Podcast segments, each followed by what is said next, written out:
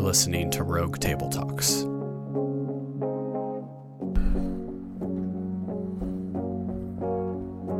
Here's Mike. And we are back with you, Rogue Table Talks, number 119.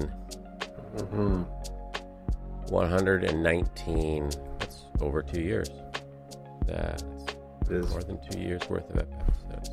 We've been doing this since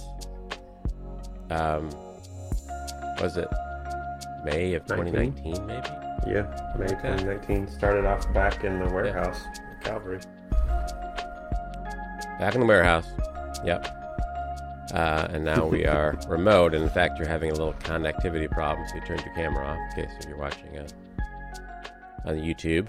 But it's Rogue Table Talks. You can check out our channel on YouTube, or you can subscribe, or visit us on roguetabletalks.com. We are going to, I think this is the last one another we're going to talk about. There are others, but it's an interesting one. And we're going to talk about praying for one another. And I kind of want to dive in with this, exploration, a meditation on prayer itself. And, it seems weirdish kind of, it's such a normal and accepted part of the Christian life that I don't know if we ever pause to,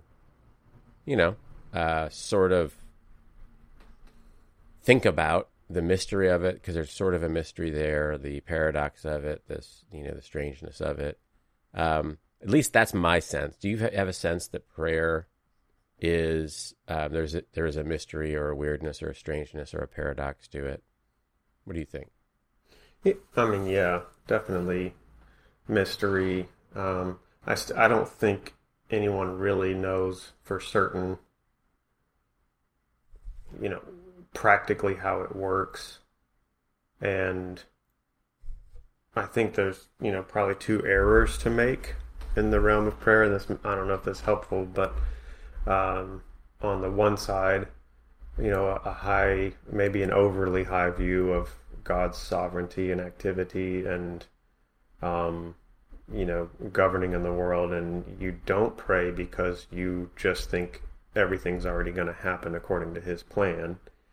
And that's an error. Prayer doesn't matter. Because, prayer doesn't matter. That's an error, quite simply, because you see commands to pray in the Bible. And you see prayers prayed by covenant representatives, David, and Moses, and you see prayers, and Abraham, and you see prayers.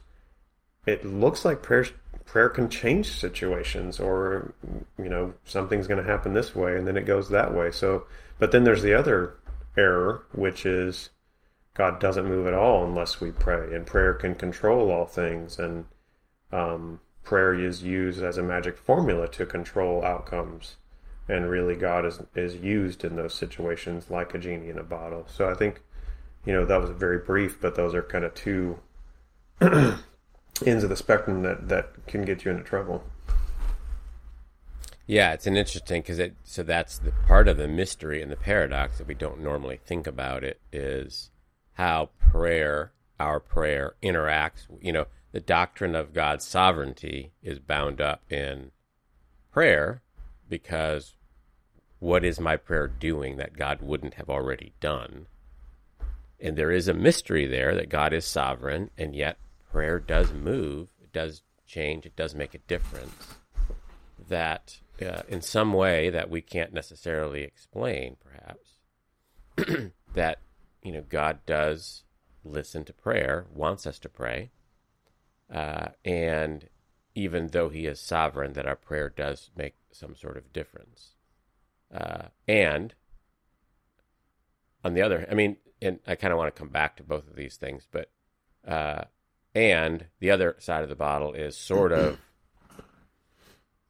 God goes from the sovereign king to the, to the customer service department. And we're registering our list of demands and requests. And we're just shocked, simply shocked, if they all don't happen on our timetable. And that's, you know, another misunderstanding of God's sovereign. He still is sovereign. He still is the king.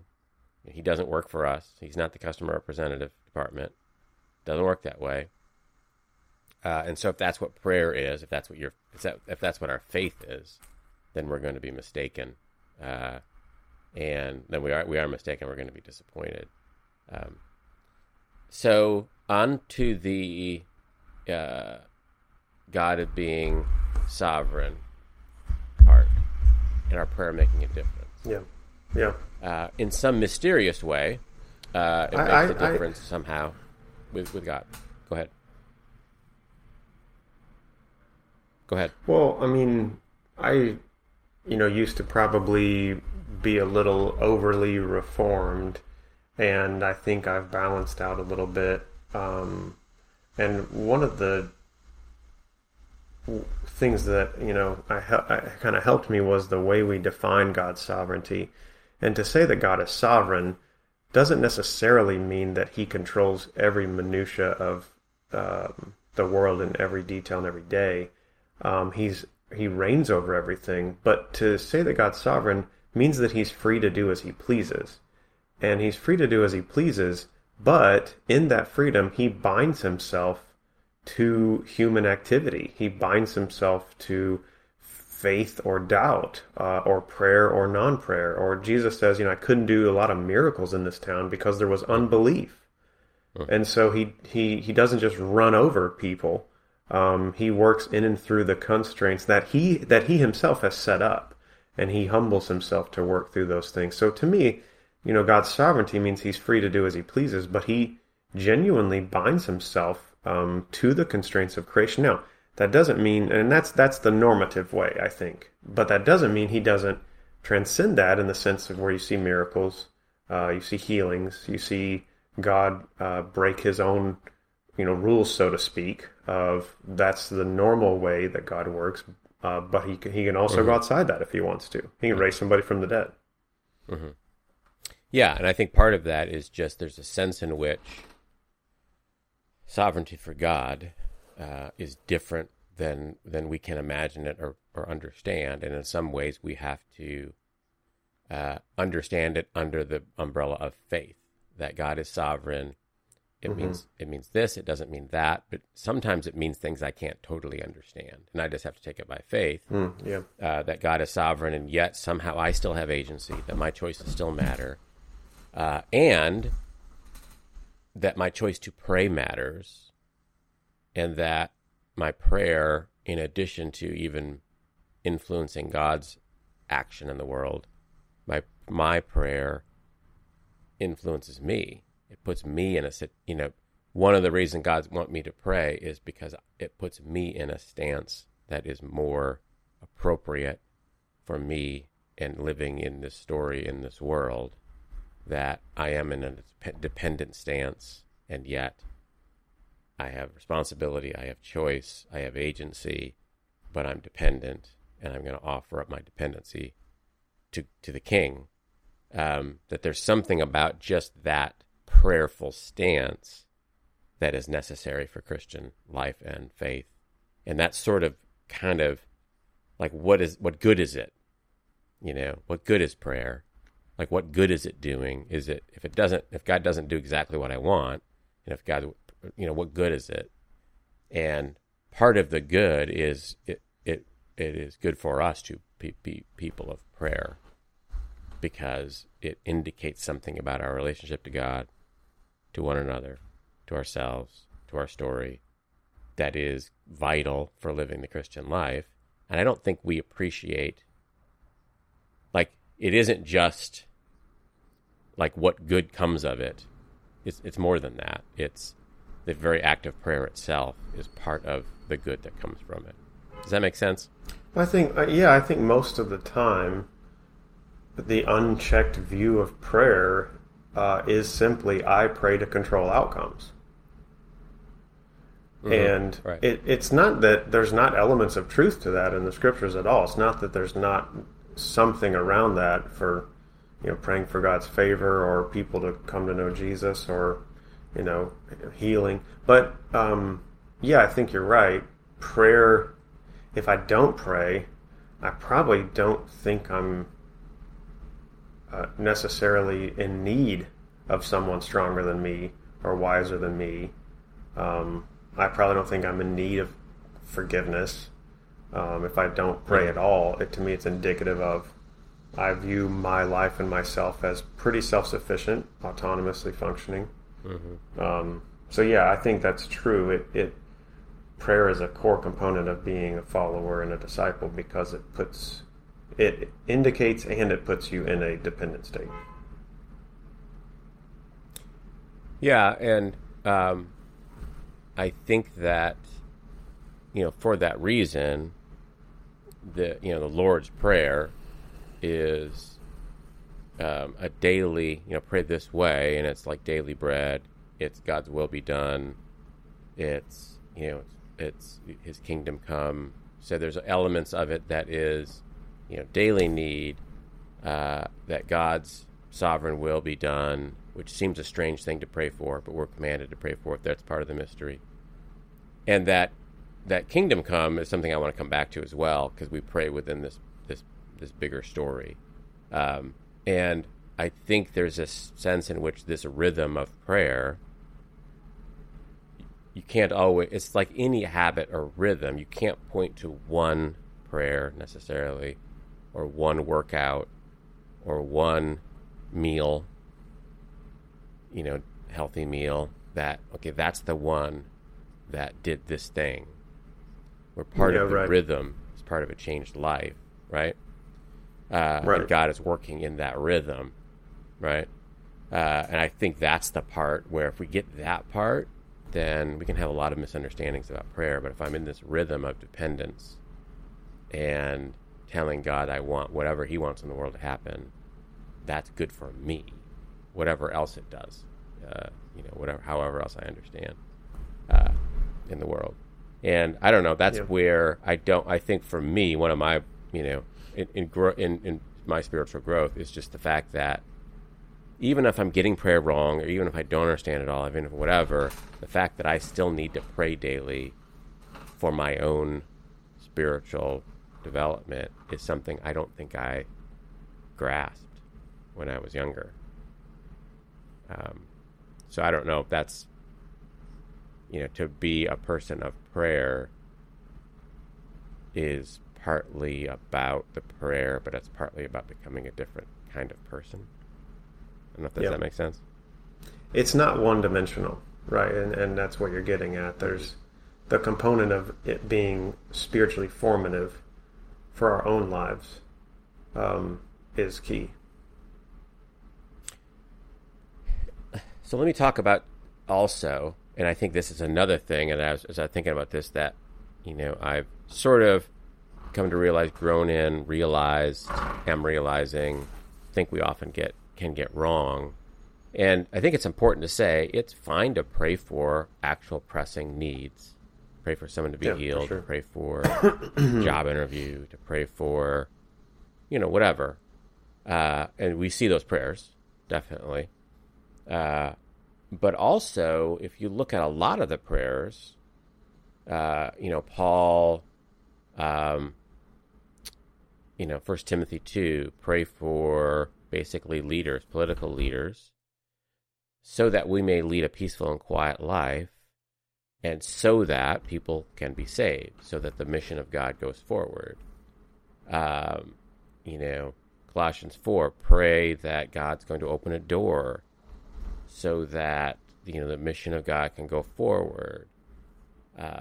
Philippians 1, pray for, I know I'm going to be delivered as you pray for me, pray for my deliverance, whether my deliverance is death, my deliverance then to being with God, or to further mission going forward. Jesus, pray for your enemies so that you'll be like God. In tribulation and hard times, be constant in prayer. Jesus in John 17 prays for our unity, our sanctification, so that the world may see what God's people look like. And there's this, praying that that God's bigger story will go forward, that God's mission will go forward, that our part of it will be faithful in, that he will preserve us, so that is a constant thread.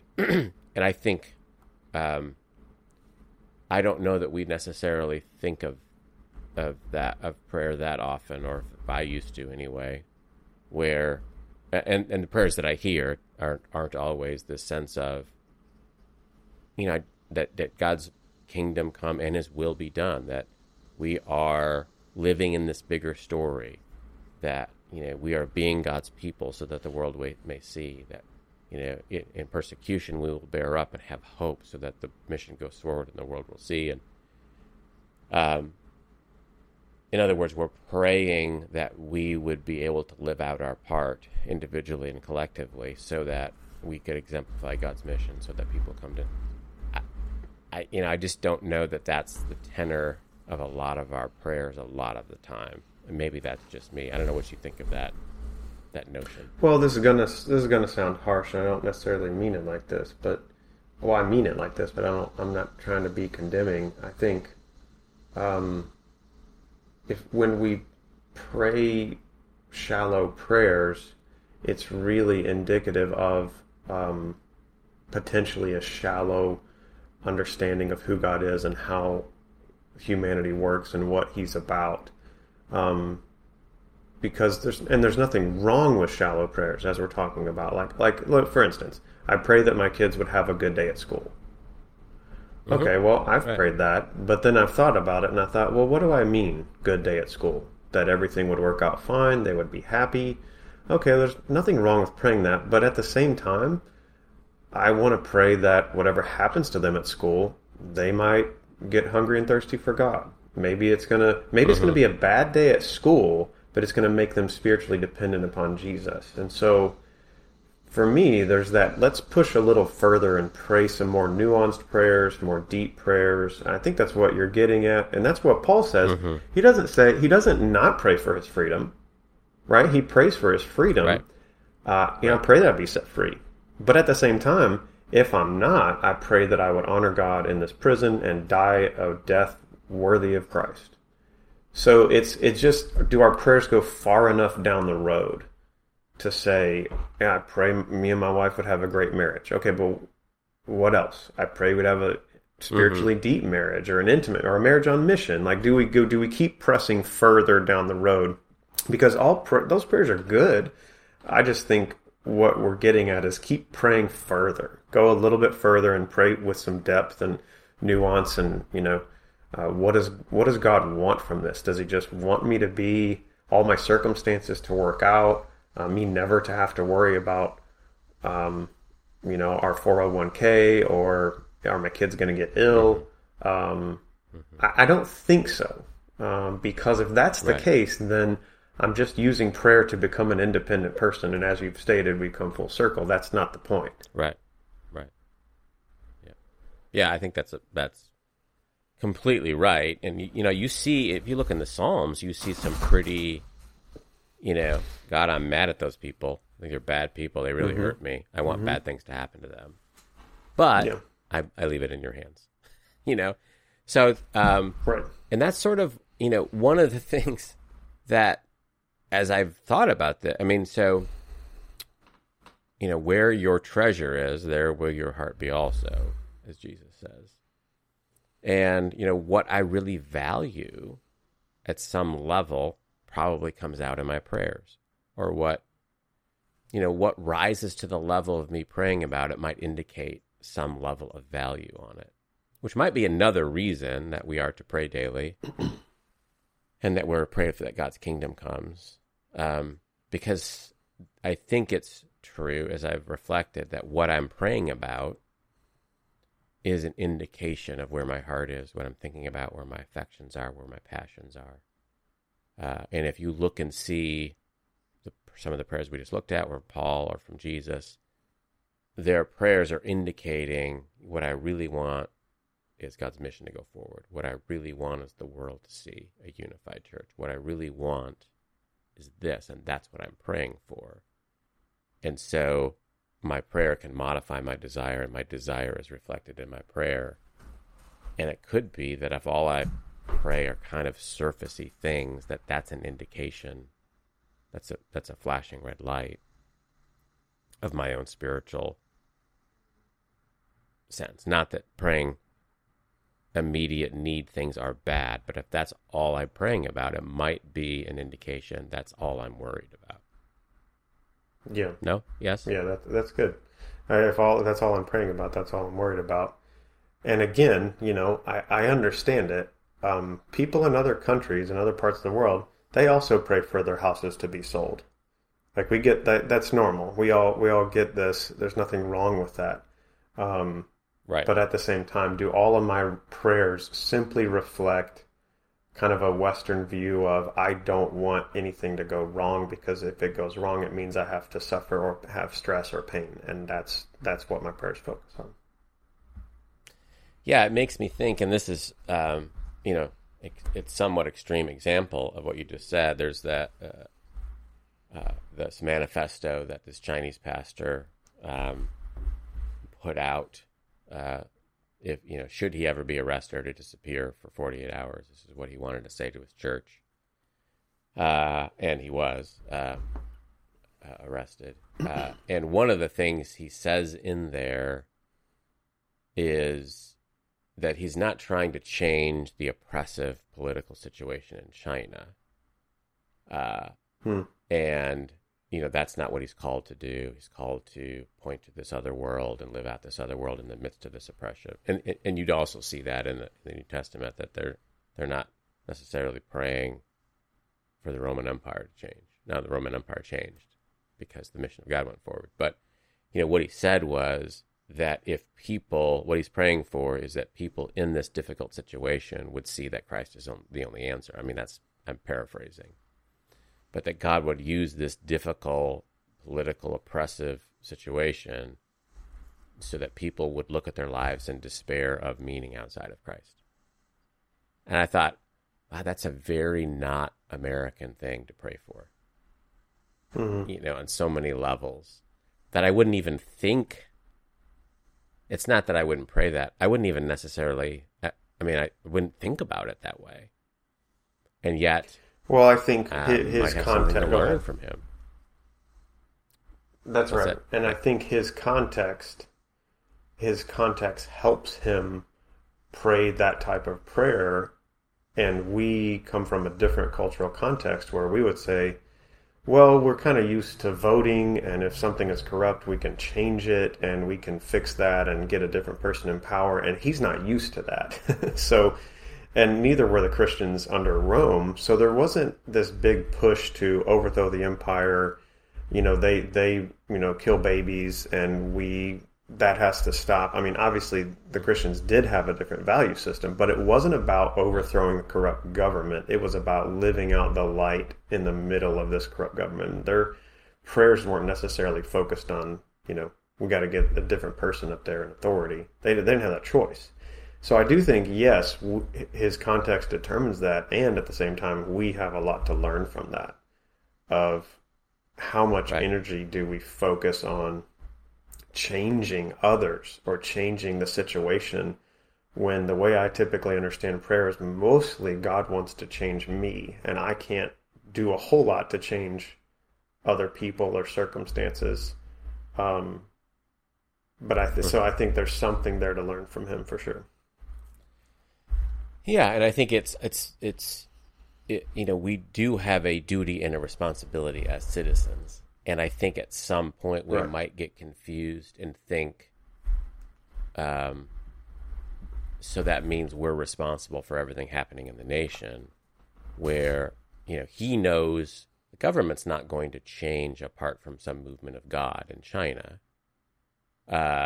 just like the government didn't change in the Roman Empire. Apart from some movement of God, and ironically, in not trying to change the empire and trying simply to have the mission of God go forward, they did change the empire because more and more people became Christians, and it actually changed.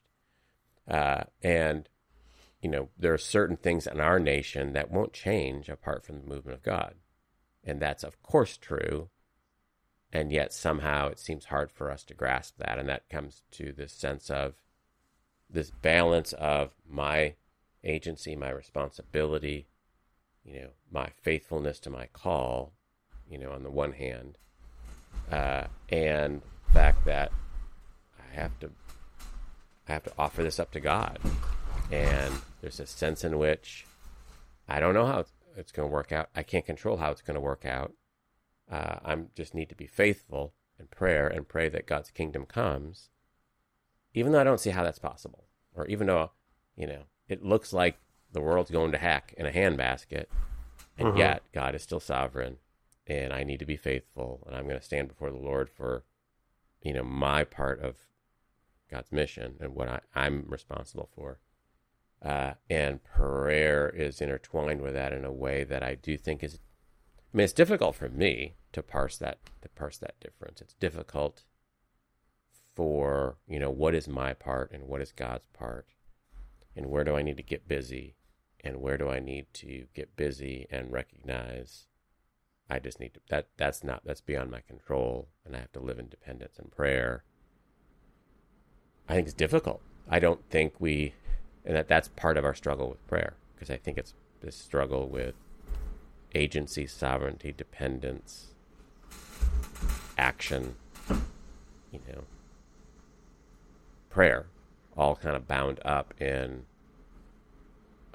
you know, a balance that we're called to maintain that I'm not sure I always do a very good job of. And so I don't pray as much as I should, and sometimes I don't pray as about the things that I should. I don't, the content of my prayer and the stance of it is sometimes self-serving, perhaps. I don't know. So that's sort of a rambling rant about what we talked about at the beginning, sort of the mystery of prayer and faithfulness in prayer. I don't know. What are your closing, or, you know, what are some my parting shots? Yes. Well, the concept of habits and spiritual disciplines is kind of in my mind, because I'm preaching on that this coming weekend on a holy habit. And I think one of the reasons we struggle to pray is we maybe wait for the desire, or wait for the impetus, or wait for the motivation. But prayer is in the category of spiritual discipline, has been for thousands of years. So, which means you have to set a time and a place and a goal. And even if it's 10 minutes in the morning or 10 minutes before bed, you do this. And different people take different lengths of time to form a habit. So it could take 18 days, it could take 200 days.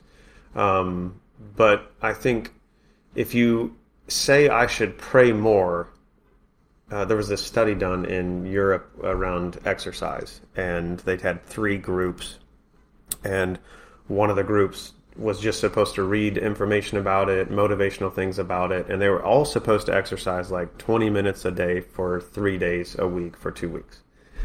And basically, the first group was just supposed to kind of be inspired, and the second group had some other parameters, but the third group was, you guys have to have a specific plan. Like Wednesday morning at 6 a.m., I will work out for 20 minutes. Friday morning at 6 a.m. And what they found was the first 2 groups, 20% of the people worked out 3 days a week for 2 weeks. And the last group, 90% of the people worked out for 20 minutes, 3 days a week for 2 weeks.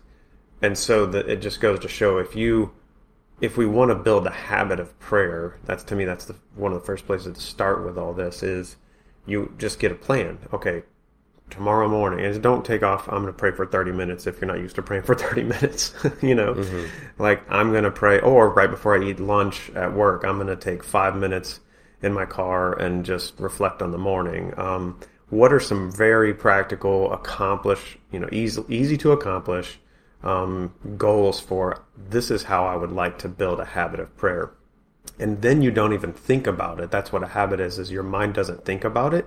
You just start to do it, and it becomes ingrained in your schedule. So I would just say, you know, wherever you are, don't focus on where you're not. Just start where you are. What can you do to build a habit or a culture of prayer, and just start there. Yeah, I think that's simple and brilliant. That we don't have to understand everything about prayer. We don't have to have all the theology of prayer down. We don't have to figure everything out. We just have to pray. Yeah. And so how do you pray? Well, you plan to pray, and then you just pray. So, yeah, even if you start with, I was listening to this other conversation. It was a podcast on something else, and it was two people. Obviously not as good. Not as good as this one, obviously. Sometimes I have to listen to other ones to realize how good we are. So basically one guy was sort of into mindfulness and, had moved out in the country. And this is sort of after their main topic. And this other person whose podcast it was just sort of this kind of frantic in the news cycle person. And so how can I be more mindful is kind of what she asks him. And he says, well, what's the first thing you do in the morning? And she goes, well, I grab my computer and I look at Twitter and, look at my emails and whatever. And he said, well, he spends an hour, he doesn't look at his phone or anything for the first hour. And she goes, well, maybe I should do that. I should start with, and he goes, don't start with that. 15 minutes. Start first 15 minutes. Just don't have that be the first thing you do. Just go get a cup of coffee and sit quietly. Just do that. And it's, that's where I feel like, okay, when you, first thing you do in the morning or when you get your cup of coffee, take 2 minutes and pray the Lord's Prayer or something, just start praying. And then you can become a person of prayer from there. And if what we're saying is right, that will connect you to God, connect you to God's purposes. It will form you. It will enable you to pray more better later, but you got to start. And it's the same thing about reading the Bible. It's the same thing. I just think part of us as Americans, like if we're not doing it right, we don't want to do it. I feel like I'm sort of failing at prayer. Good. I mean, in a way, like we're failing at everything. We need God to pray better. It's not up to you to go off and become a better prayer and then come back and present your prayers to God. And just start praying. And the other thing I think for me would be, pick a person a day, or pray for, just start with your family, when you talk about, your kingdom come, your will be done, that you pray, for daily bread, that you pray for blessing and favor for this person or someone, because the one another part of it is also ties us to other people. And if you just, what we just said, that's 5 minutes. You could take 5 minutes, a day. Pretty soon you're praying. Pretty soon you're a person of prayer. And, it's not a contest. It's not a performance. God doesn't despise small beginnings, and I'm not even sure that's small. And so that's, I guess, right? That's our encouragement. That's good. That's great. Just start. And that's where our agency enters in.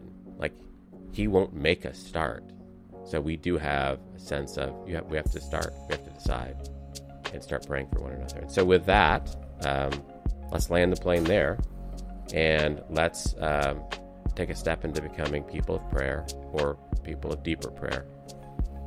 And we can ask for God's grace as we move forward. So, grace and peace. Thanks for listening to Rogue Table Talks. Be sure you're subscribed to our podcast wherever you listen and on our YouTube channel. Just search Rogue Table Talks.